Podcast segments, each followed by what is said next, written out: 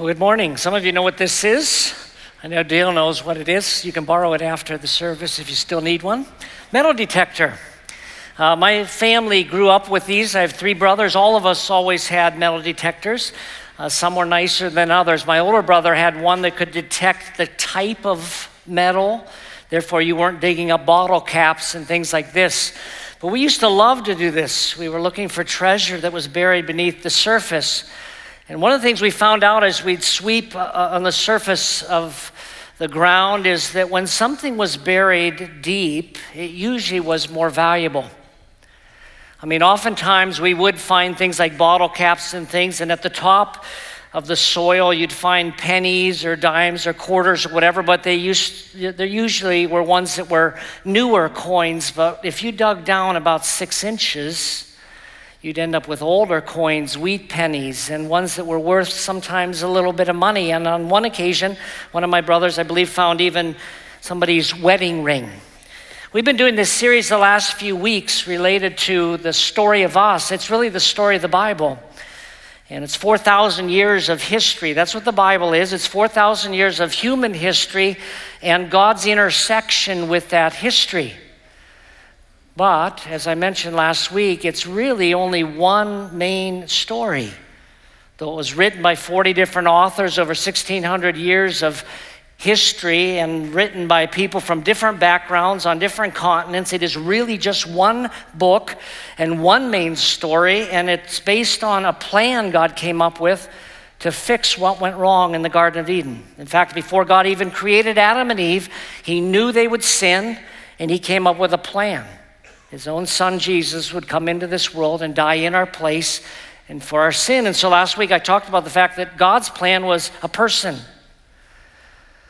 But the plan is a little bigger than that. It was really a plan of how he was going to save the whole world through that person. And there are stories in the Bible that have that story found deeply buried within it. You know, 4,000 years of biblical history, you realize that uh, a number of stories were included in the Bible, and of course, most were left out. And you wonder, why did God choose to include this story, but not this one? And and, and why? Why did he select certain ones? And I want to suggest today that the story of God sending his son to be the savior of the world and that through faith in him we can have eternal life, that story is embedded or buried in the other stories. And if you dig deeply, you'll begin to see it. Now, this morning I'm going to cover 4,000 years of history. Uh, I'm just telling you that ahead of time to get your seatbelts on. We're going to go fairly quickly through the story. Some will be familiar to some of you, some of them maybe will not, but I want to demonstrate that there's a story buried in the story. And that the richness of a lot of the Bible stories is missed on us because we just casually read the story and don't realize there's a story buried in the story. Now, in order to do this, we need to start with Adam and Eve. And so I believe the Bible story begins 4000 BC. I think God created Adam and Eve in 4000 BC. So, about 6,000 years ago, when we began talking about the story of Adam and Eve, how God created them with the ability to choose for or against God. I mentioned last week that I don't believe God created evil in this world, He created the potential for evil when He created people with the ability to say yes or no to Him. But He knew that they'd say no. He knew that they would sin against him, and God came up with this plan at the very beginning. And so you remember when Adam and Eve sinned against God, suddenly um, their eyes were opened. Suddenly they experienced for the first time in their life shame. I, I, I still wonder what that moment was like when Adam looked at his wife through a different lens and said, You don't have any clothes on.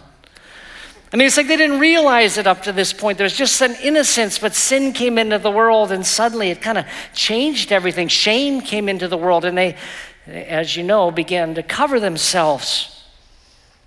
And they used fig leaves, whatever they could find, but God came in with another solution found in Genesis 3:21. It says the Lord God made clothing out of the skins of out of skins for Adam and his wife and he clothed them.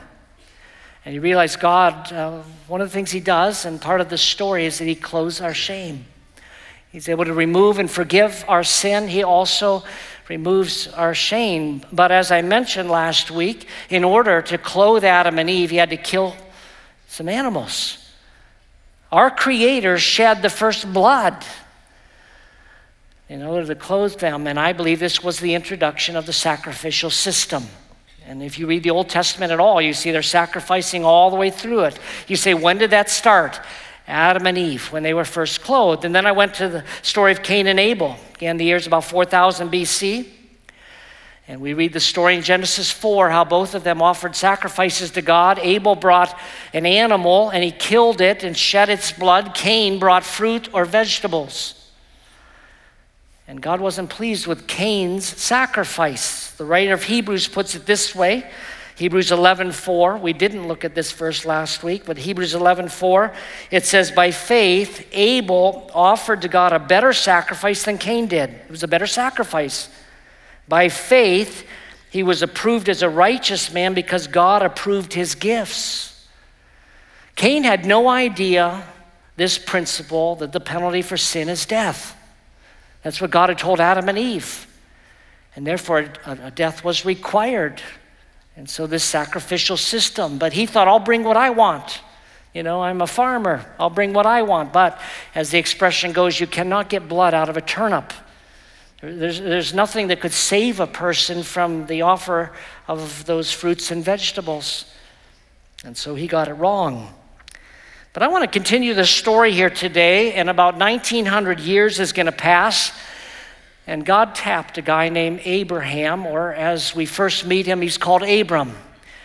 And God, after 1900 years of humanity, began to unfold this plan that he had in his mind to eventually bring his son into the world to die on a cross in our place and for our sin. But he chose this guy named Abraham through whom he was going to have a family line from which Jesus would eventually come.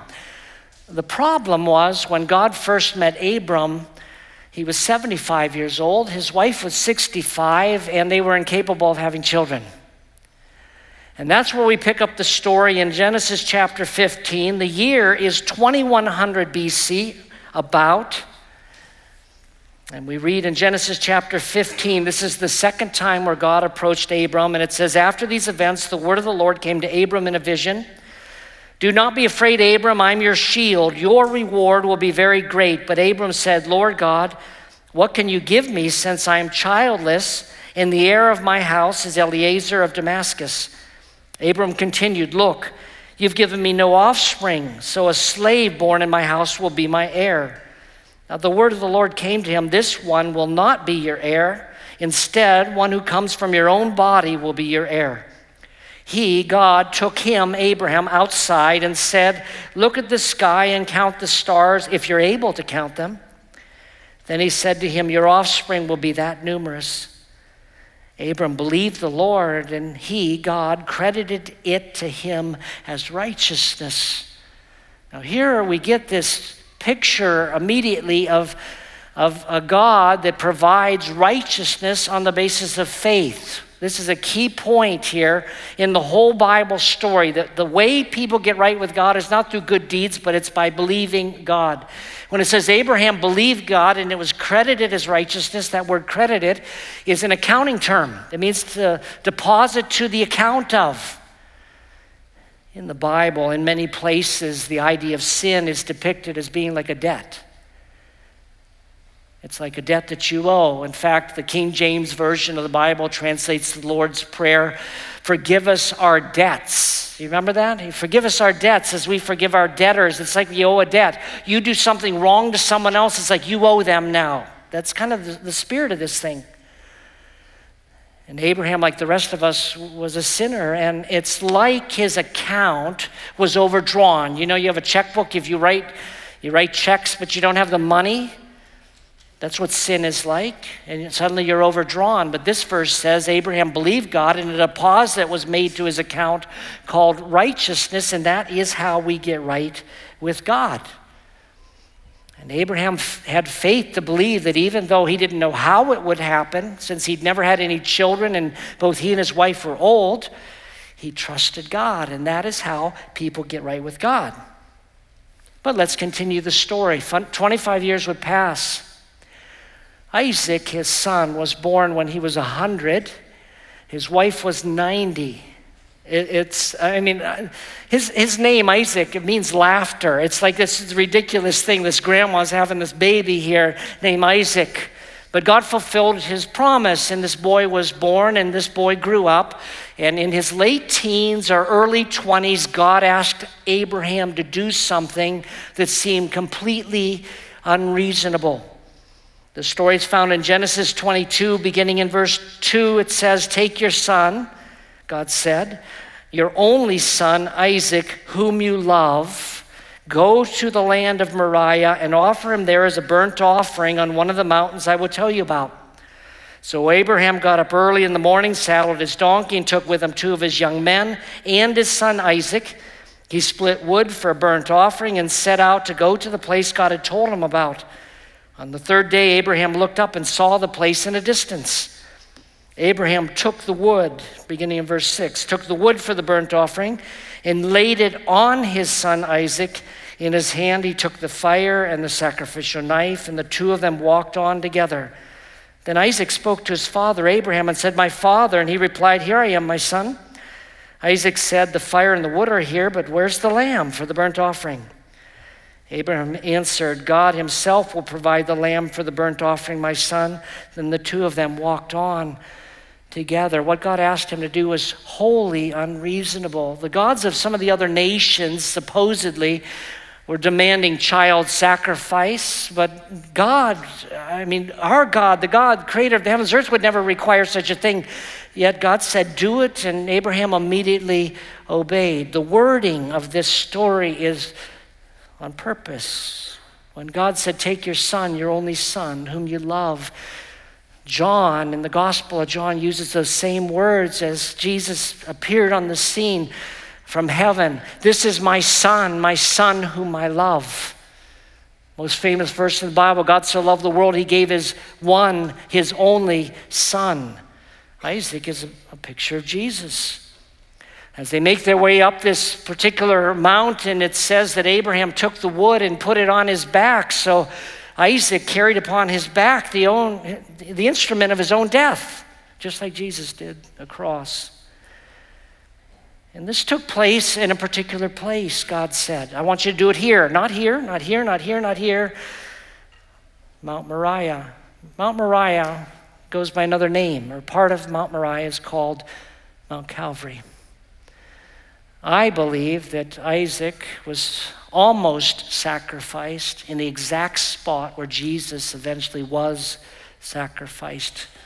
Now, if you know the story, you know that there's a difference between God sacrificing his own son, whom he loved, and Abraham sacrificing the son whom he loved.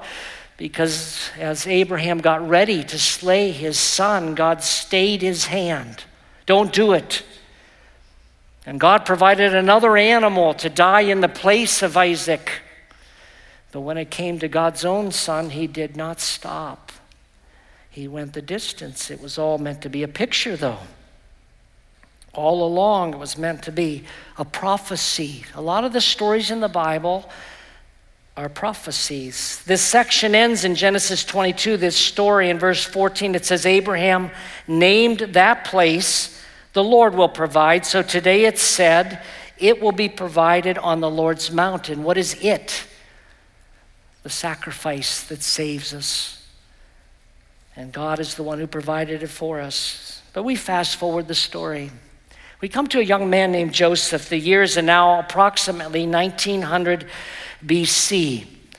Abraham, of course, had his son named Isaac, and Isaac had some uh, a child named Jacob, and Jacob was a guy that was renamed by God Israel. So when you think of the nation of Israel, he was named after the grandson of Abraham, but Israel had 12 boys, 12 sons, and the 11th one was named Joseph. And a lot of the book of Genesis focuses on this Joseph. Why? Because it's a picture again of God's son being sacrificed for us.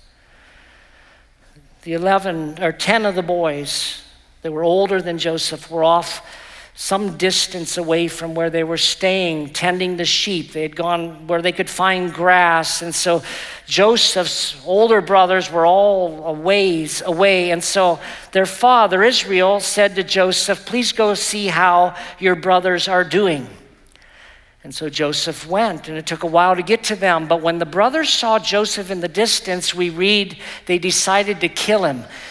They hated. I mean, if you think you have a problem with your brothers or sisters, his 10 brothers wanted to kill him. They hated him, and there are some reasons why they hated him.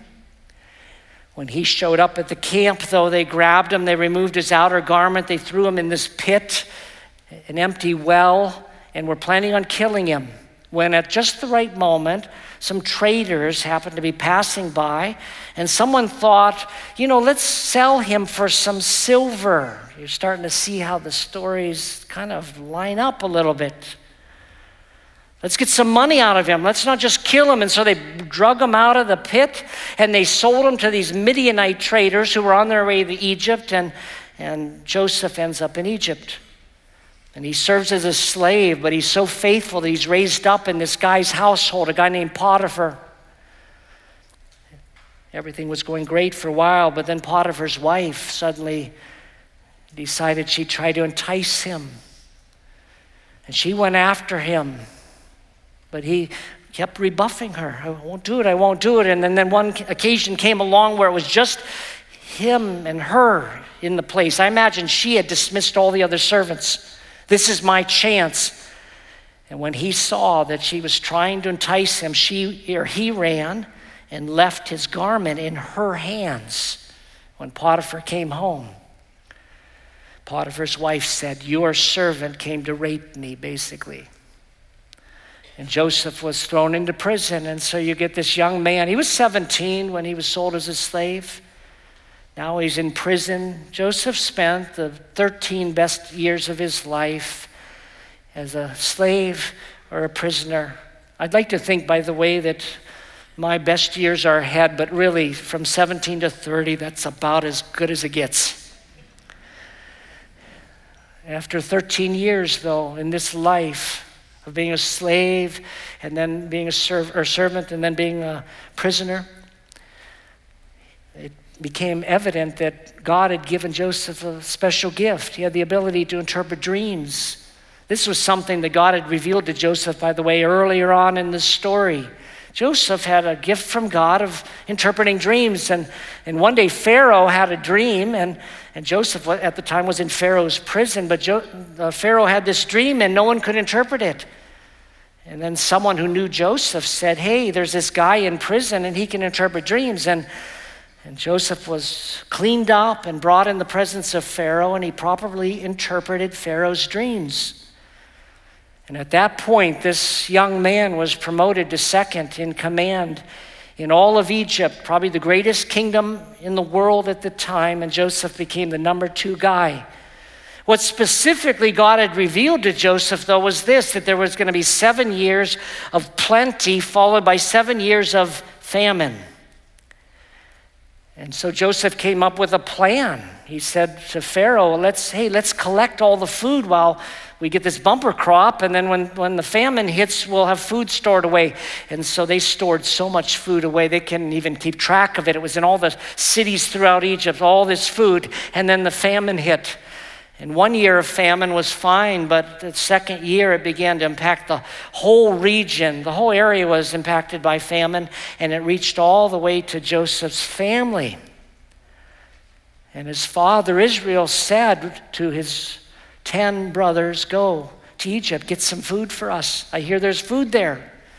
And they end up standing in the very presence of the guy that they had sold into slavery. They didn't recognize him. He was now 30. He looked like an Egyptian. He talked like an Egyptian. They didn't recognize him. But if you read the story, you know in the course of time, Joseph revealed his identity to his brothers. He said, This famine thing has just started. It's gonna, it's gonna last for several more years. You guys need to come here. I'll take care of you, I'll feed you. And so a group of about 74 made their way to Egypt and were taken care of by Joseph. In time, Israel, the father, died, and the brothers became incredibly nervous. Joseph's going to take his revenge. But the story ends in this way in Genesis 50 and verse 19. Joseph said, Don't be afraid of me. Am I God that I can punish you? You intended to harm me, but God intended it for good. He brought me to this position so I could save the lives of many people. That's exactly what Jesus came to do. His name means Savior. Joseph is one of the few people in the Bible to whom no sins are attributed. I'm not suggesting to you that he didn't sin. I think God deliberately left out any reference to sin because Joseph is what's called a type of Christ. He did nothing wrong. His righteousness is what you see throughout the story. And yet he was arrested and thrown in prison and he became a savior. Someone has noted the different or the the comparison between Joseph and Jesus, both were loved by their father. That's emphasized. Both were sent to their brethren. Both were rejected by their brethren. Both were falsely accused. Both were put into prison. Both were exalted after suffering. Both offered forgiveness. Both became saviors to their people. But some time would pass, a little over 400 years, and we come to the clearest picture of Jesus, I think, in the Old Testament through the story of a man named Moses. The Israelites started when they moved there, a, small group of about 74, but 430 years later, they had grown to what many feel was the size of 2 million people. The Egyptians became scared to death that these Jewish people would turn on them and so while they still had the power to do so, they enslaved the Israelites. And for many years, the Israelites were enslaved and they cried out to God, and God sent a deliverer named Moses. But Moses is a picture. It's a real story, but God uses Moses as a picture of the day when he was going to send his own son. In fact, Moses himself said, Somebody's coming in the future who's going to be like I am someone who performed miracles, someone who taught the people, bringing them God's rules, God's laws. It would be Jesus. Moses went to Pharaoh and said, Let our people go. And Pharaoh said no, and God performed miracles at the hand of Moses. Nine plagues, horrible things came upon the Egyptians, but the tenth one is the start of the picture the story within the story. The tenth one is that God said, The firstborn in every household in the land will die. The firstborn son in every household will die. Among the Jewish people and the Egyptians, that might surprise some of you.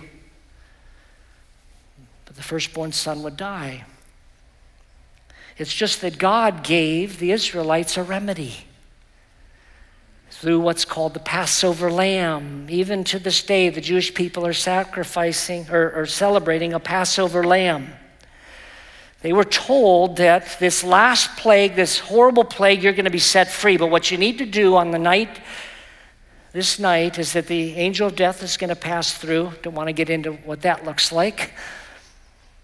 And you need to take a lamb, a year old lamb or a goat, and and you need to shed its blood and apply the blood to the doorpost in the top of the house. And presumably, by the way, the blood would drip down. It's a, I think it's a cross. And you apply it to the blood of your house, and when the angel of death passes by, he'll pass over that house. All who are inside will live. If anyone chose not to do this, if anyone did not believe among Israelites or the Egyptians, they would die.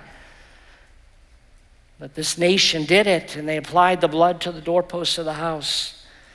But Paul said in 1 Corinthians 5 and verse 7 in the New Testament, For Christ our Passover has been sacrificed.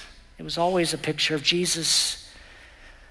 Only if you take refuge in Jesus and you, the blood of the Lamb is applied to the door of your heart, you, you live forever, not just that night.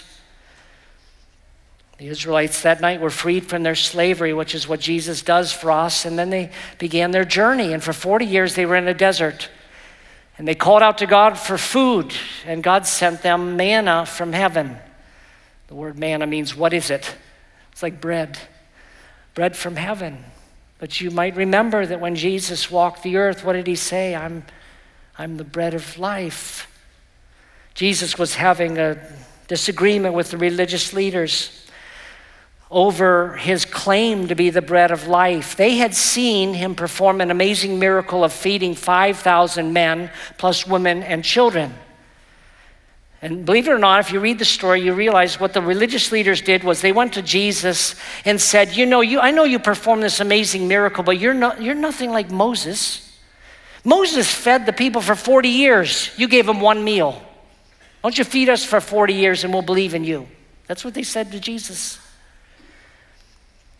Jesus said this in John chapter 6 Just as the living Father sent me, and I live because of the Father, so the one who feeds on me will live because of me. This is the bread that came down from heaven.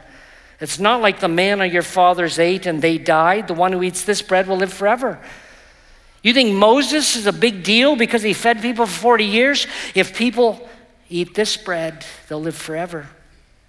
Jesus was greater than Moses. The Israelites needed water. And God allowed water to come out of a rock, but the rock was a picture of Jesus. So was the living water. Paul said in 1 Corinthians 10 and verse 4 For they drank from a spiritual rock that followed them, and that rock was Christ. All of it was meant to be a picture if they had eyes to see it. The Israelites continued to complain all the time. If you read it, it's like they're a bunch of big babies, always complaining about this, complaining about that. At one point, God sent poisonous snakes among them, and some of you probably have to wrestle with that. Why would God do that? But the people were dying, and they called out to Moses, Save us. And Moses called out to God, and God said, If you want the people to live, if they've been bitten by a snake, what, what you need to do is you make a, snake out of bronze, which is the metal of judgment in the Bible, and you put it up and put it on a pole and raise it up high, and everyone who just looks will be healed. Everybody that just looks. As Jesus began his public ministry, he had a conversation with the religious leader, and in John 3 14, he said, Just as Moses lifted up the snake in the wilderness, so the Son of Man must be lifted up so that everyone who believes in him will have eternal life. You see again, he was going to die in our place and for our sin, and you see again the requirements the same. How did they get healed in the Old Testament? They just needed to believe. If they said, Well, if I look up there, how could that possibly heal me? They'd experience no healing. You had to believe and look. And they looked upon Jesus. But let me very briefly cover a couple more, a few more they enter the promised land. The first city they were going to attack was a city called Jericho. Joshua now is the one that's leading the nation of Israel, and he sends some spies, and these spies were actually welcomed into the home of this prostitute named Rahab, and she protected the spies. And she took care of them, but she asked the spies this when you come and attack the land. And by the way, she acknowledged the God of Israel. Rahab did, but when you come and you attack the land, will you save me and my family? And they said, Yes, if you hang from your window a scarlet thread. You have to mark the, heart, the house with a scarlet colored rope. And when the Israelites came in, you remember this was a battle they didn't fight. It was a picture of the fact God was going to fight their battles for them. They circled the city many times. The walls fell down, but part of the wall did not fall down.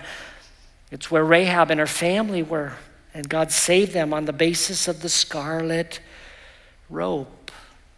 Of course, this woman, Rahab, became a descendant of Jesus himself. We fast forward to 1000 BC now, where we come to David. David was a shepherd, David was a king, David was a descendant of Jesus, and there are all kinds of pictures there. But just like David, Jesus said, I'm the good shepherd. And God promised to David that one day a king will come from you, and it would be Jesus, whose parents were from the line of David. And fast forward to one last story here. It's 800 BC. Of course, the Bible, our Old Testament ends about 400 BC. But God raised up several prophets to save the people. One of the prophets that was around about 800 BC was a guy named Jonah. Jonah was sent by God to go to the city of Nineveh where the people were particularly wicked. God said to Jonah, You preach to them. Jonah refused to do it. He jumped in a boat, he went exactly the opposite direction. But God knew what he was doing. God caused a storm to rise up. The sailors of the boat were scared to death. They found out that it was probably because Jonah was disobeying God and they threw him overboard. And the storm stopped. Then they knew. Jonah was swallowed by a fish. And he was there for three days. Somebody say, Did that really happen? Well, Jesus thought so. He was in the belly of a fish for three days. Why on earth would God do something like that? I mean, of all the ways to rescue someone, why that? Well, Jesus used it, of course, in Matthew 12 and verse 40. He said, For as Jonah was in the belly of the huge fish three days and three nights, so the Son of Man will be in the heart of the earth three days and three nights. The people of Nineveh were saved because they repented at the preaching of Jonah. But this is a picture of Jesus who can deliver us if we put our faith in him. The story, these stories, hidden in all these stories. I could go for hours on the different stories, look at the pictures, realize what God has included. Again, the two main applications here are this. Number one, if, if you never put your trust in Christ, God did not come up with many ways to get right with God. There was one way, and He didn't want people to miss it. Now, if people want to just kind of casually look at the Bible and just look at the stories and say it's kind of interesting, they, they might miss some of this stuff, but it's everywhere. It's everywhere. It's God's plan. There was one plan to send His only Son into the world that whoever would believe in Him would not perish, would not suffer eternal ju- judgment, but would have eternal life. Have you come to a point where you put your trust in Christ? And for the rest of us, I, I, hope that as we look at these things, number one, you'd have greater confidence in your faith to realize, you know, this is, you just can't make this up. I've read stories from all kinds of different authors that lived in different centuries, that lived on different continents, that had different professions. It's one story. It's all woven all the way through. I'm just saying that I think only God could do that. It should strengthen our faith, but I also encourage you to look for the clues because I think they're found everywhere. Let's pray. Father, thank you for your Son, the Lord Jesus, who came into this world specifically to die in our place and for the things we've done wrong, the one who's able to give eternal life to those who will believe in him, Lord. We just recognize we need a deliverer, savior. None of us can get right through good deeds or just working at it. We cannot merit or earn eternal life. We can't fix our sinfulness. We'll just continue to sin. We need a Savior. And we thank you that you loved us so much as to send your Son Jesus. And thank you how you revealed that plan throughout the pages of the Bible, all the way from Genesis to Revelation. And we want to trust you more and more and love you more and more because of this amazing plan you had for us so that we could dwell in your presence forever. We pray all this in Jesus' name. Amen.